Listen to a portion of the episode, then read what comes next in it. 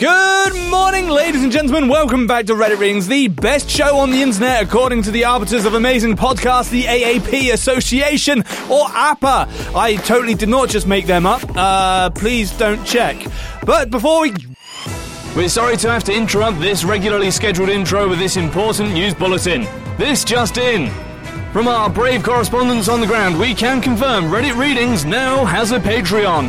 Go there and sign up using the link in the description below. I promise you, you will get some cool shit. Way too much to mention here, so go and check it out. But one thing you get is an episode every week just for Patreon listeners, and they're awesome. Guess what? The first one's already there. And we're adding one every week. That's a whole episode every week just for our patrons. Go and check it out. All right, back to the show. Today we are jumping into r slash let's not meet. So get yourselves ready for a spooktacular episode of skin crawling creepiness. Grab your tea, your popcorn, and probably your mace, and let's jump right into it. Survivor 46 is here, and so is On Fire, the only official Survivor podcast. And we have a twist this season. The winner of Survivor 45, Dee Valladares, will be joining us every week. We're going behind the scenes of the biggest moments, the how and the why things happen, and the strategy and analysis you can only get from someone like me, a Survivor winner. Listen to On Fire, the official Survivor podcast, wherever you get your podcast.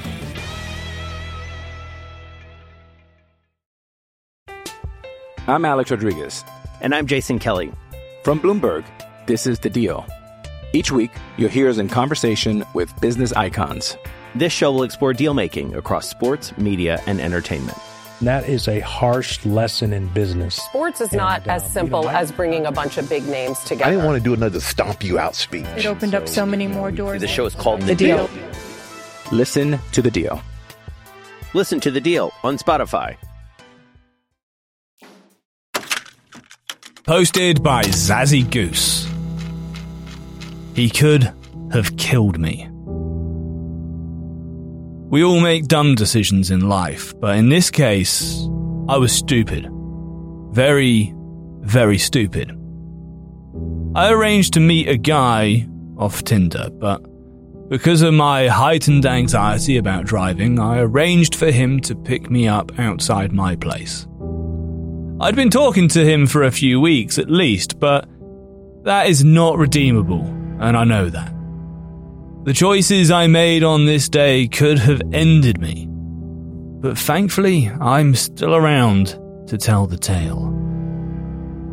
The guy picked me up in his car and told me he planned to take us out for sushi. I love sushi, so I thought, great. He put in the name of the restaurant into his GPS and we were off making pleasant conversation on the way until until I started seeing woods when I looked out my window. I felt very confused. We were supposed to be going into town, not into the wilderness in the middle of nowhere. Fear hit me hard then. He said, I swear GPS is taking me through here. I didn't choose this path. Please just get us back to civilization, I said. My eyes were wide, and I must have looked like a deer in headlights.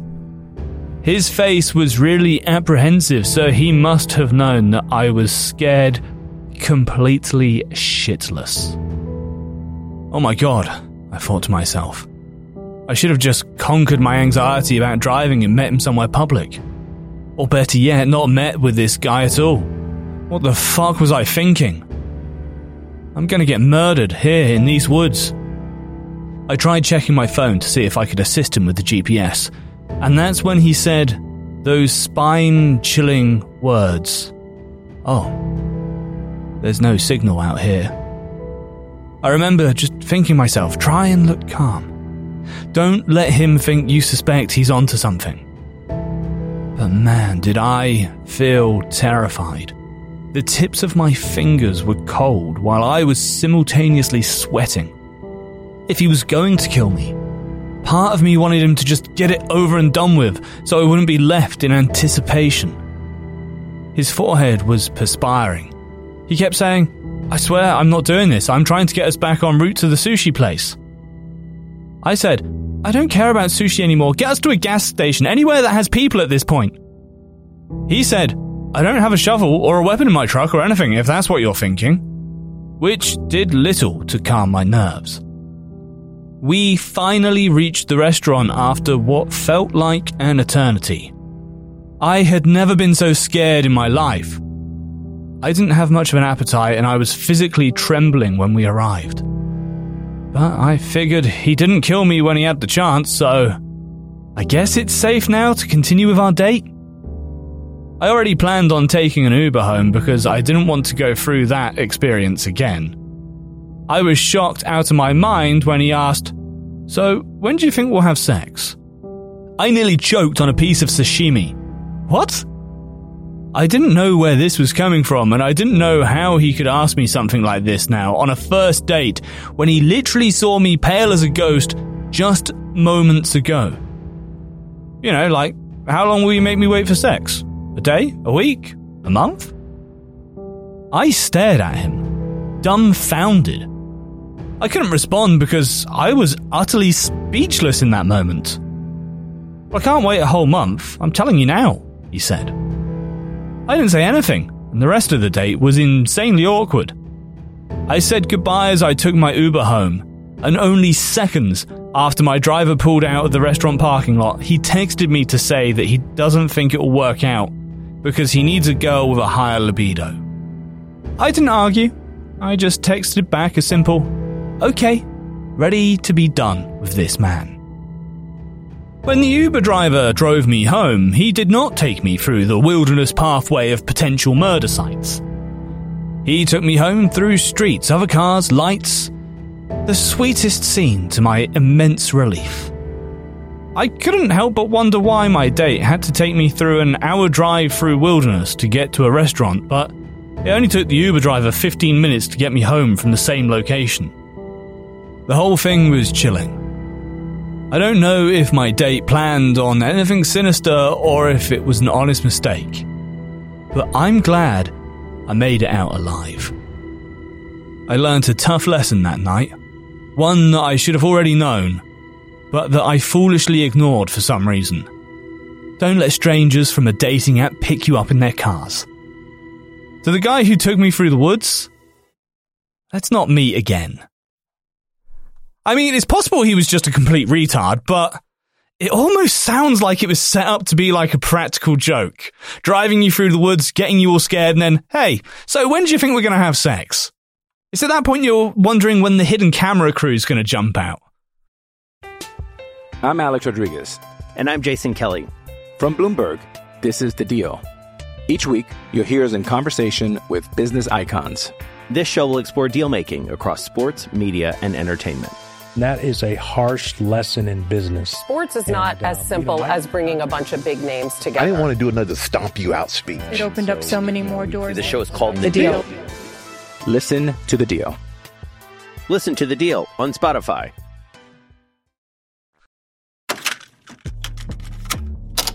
Hosted by Big Slime Ganja. Walgreens Stalker.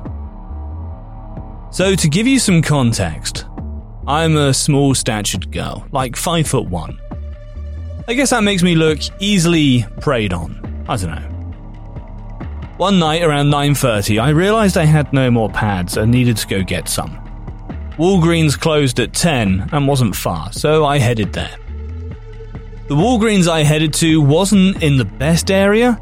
It was one of those neighborhoods that wasn't too safe, but surrounded by safe neighborhoods, so it wasn't terrible either. I parked my car directly behind the door so I can see it from the entrance. There's spots in front of me that are closer to the door, but they're in darkness.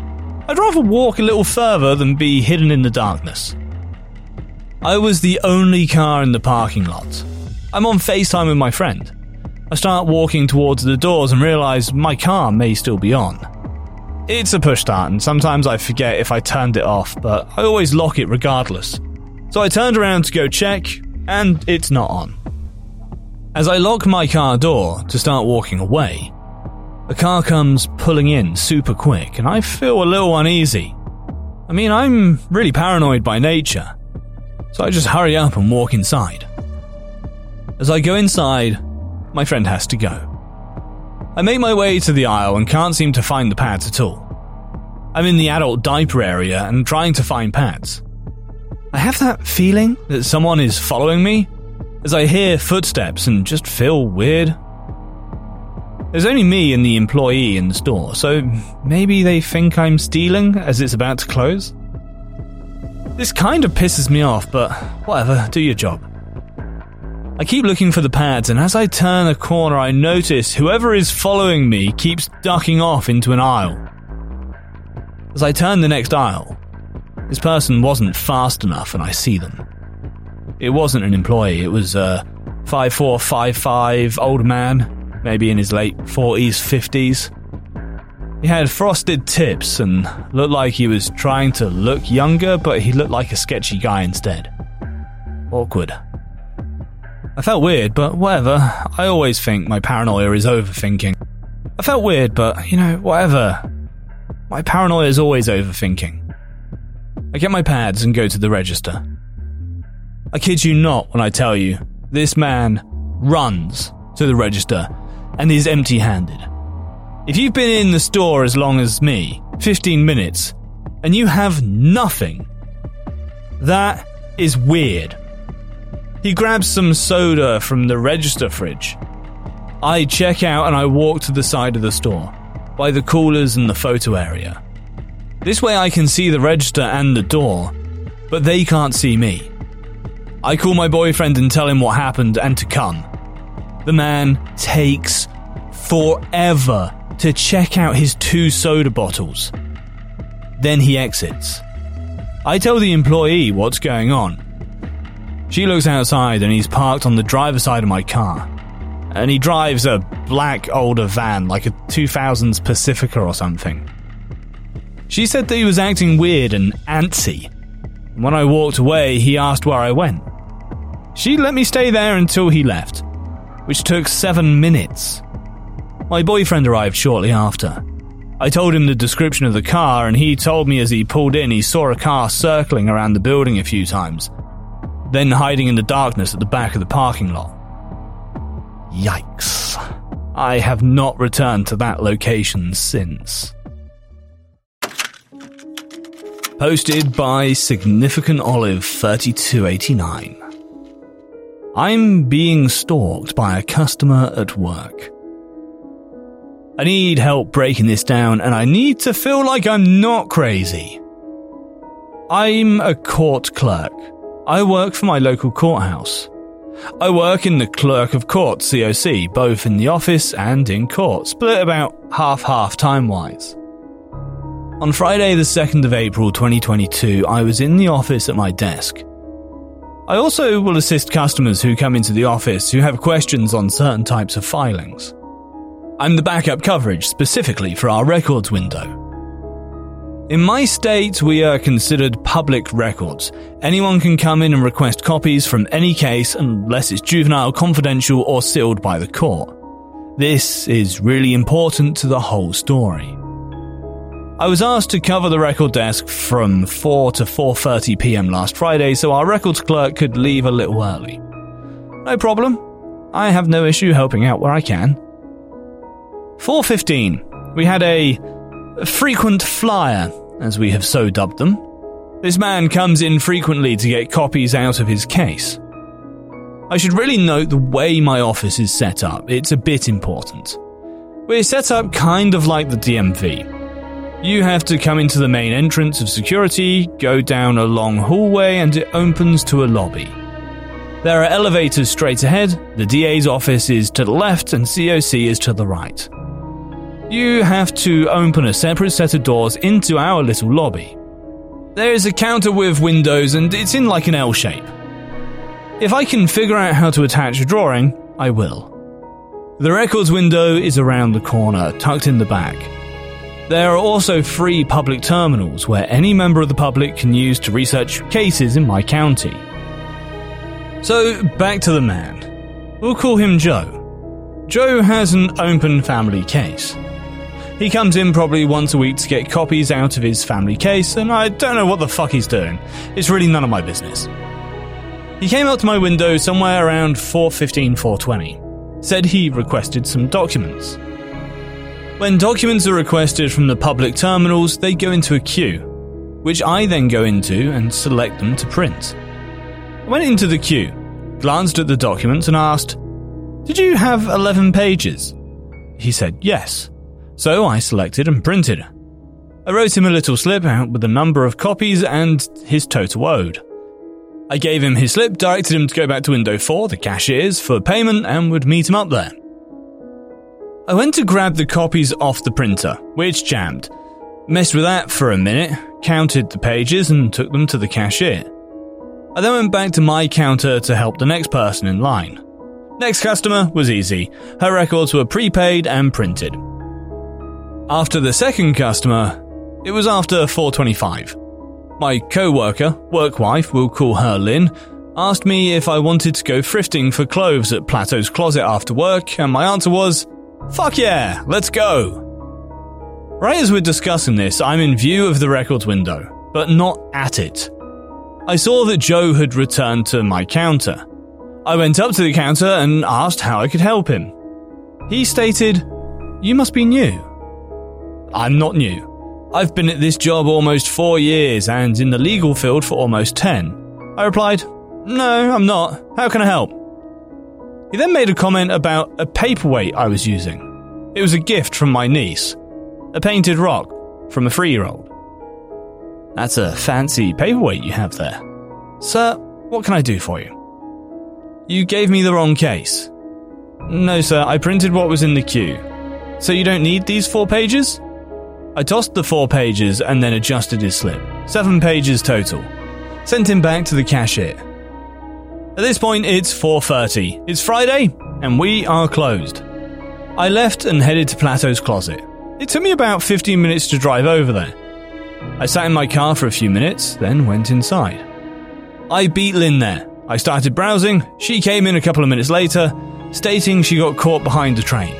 So, we start shopping and chatting. For some reason, I look at the door when it opened. There was Joe. Now, I knew it was Joe because he wears that dumb sock monkey hat. I saw him and got Lynn's attention. Ah, you seeing what I'm seeing?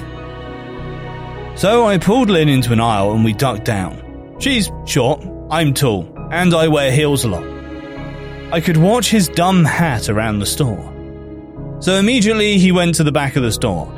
He looked like he was rubbernecking the whole store. So he goes to the back of the store, grabs a pair of shoes, glances at them, and continues rubbernecking. I continued to watch him as he moved. We moved opposite. We were legitimately hiding behind clothing racks. He moved around the perimeter of the store, continuing to rubberneck, looking for something or someone. So he leaves, we freak out. We check the parking lot to make sure he's gone. We try to shake it off and chalk it up to coincidence. And then I realized we were talking about it, literally in front of him. And Lynn? She's not quiet. She gets scolded on a weekly basis for her loud, carrying voice. I told the cashiers what happened. We ended up leaving like an hour later. The next day, I felt so uneasy about it. I called my boss and told her what happened and told her I was going to call the police. I called the non emergency number and left a message with dispatch. I got a call from an officer a few hours later and explained what happened. He said to get Joe's name. At this point, I recognized him, but didn't know Joe's name offhand. He told me he would call me back on Wednesday when he was back on duty. I got Joe's name and called the officer back on Monday, left a voicemail. Monday was fine. Tuesday I was out of the office, but Wednesday. Joe came back Wednesday. He came at 4:20 to file documents into his case. He took 20 minutes to file two affidavits and a motion. It should have been like a minute. Two because he needed something notarized. He left and I had a bad feeling. I called the officer and told him what happened. The officer said if he comes back Thursday, to call and they would come down and talk to him. The PD is across the street from the courthouse. Thursday rolls around, no Joe, until 4:25. He beelined it for the computer in his corner. I messaged my boss. We had already put into place a safety plan. The sheriff's deputies who work security were notified. Three deputies followed him into my office.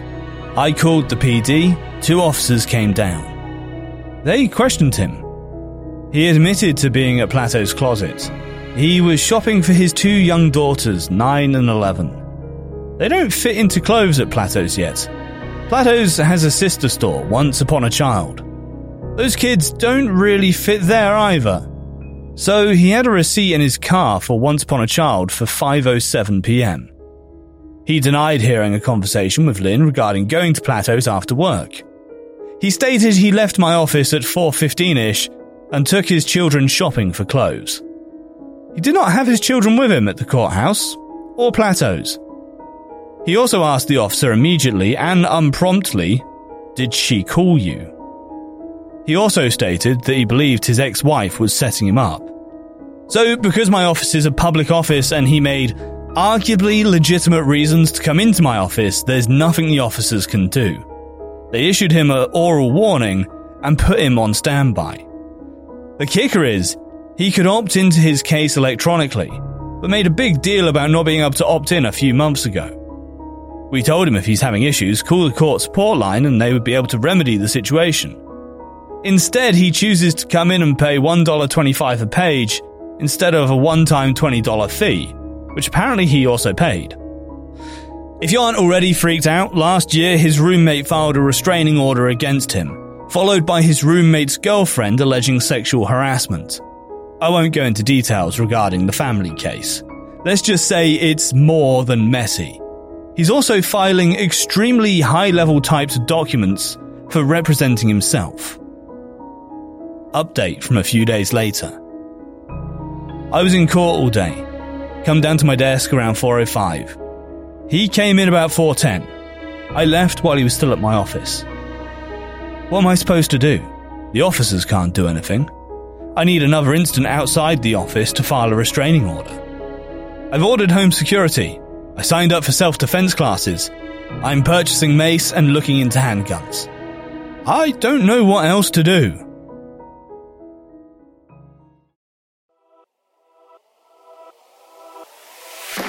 Right, guys, thank you very much for listening. I hope you enjoyed this week's episode, and I hope to see you in next week's episode. Don't forget, check the link in the description down below for a link to our Patreon. That is new. There is already an episode over there.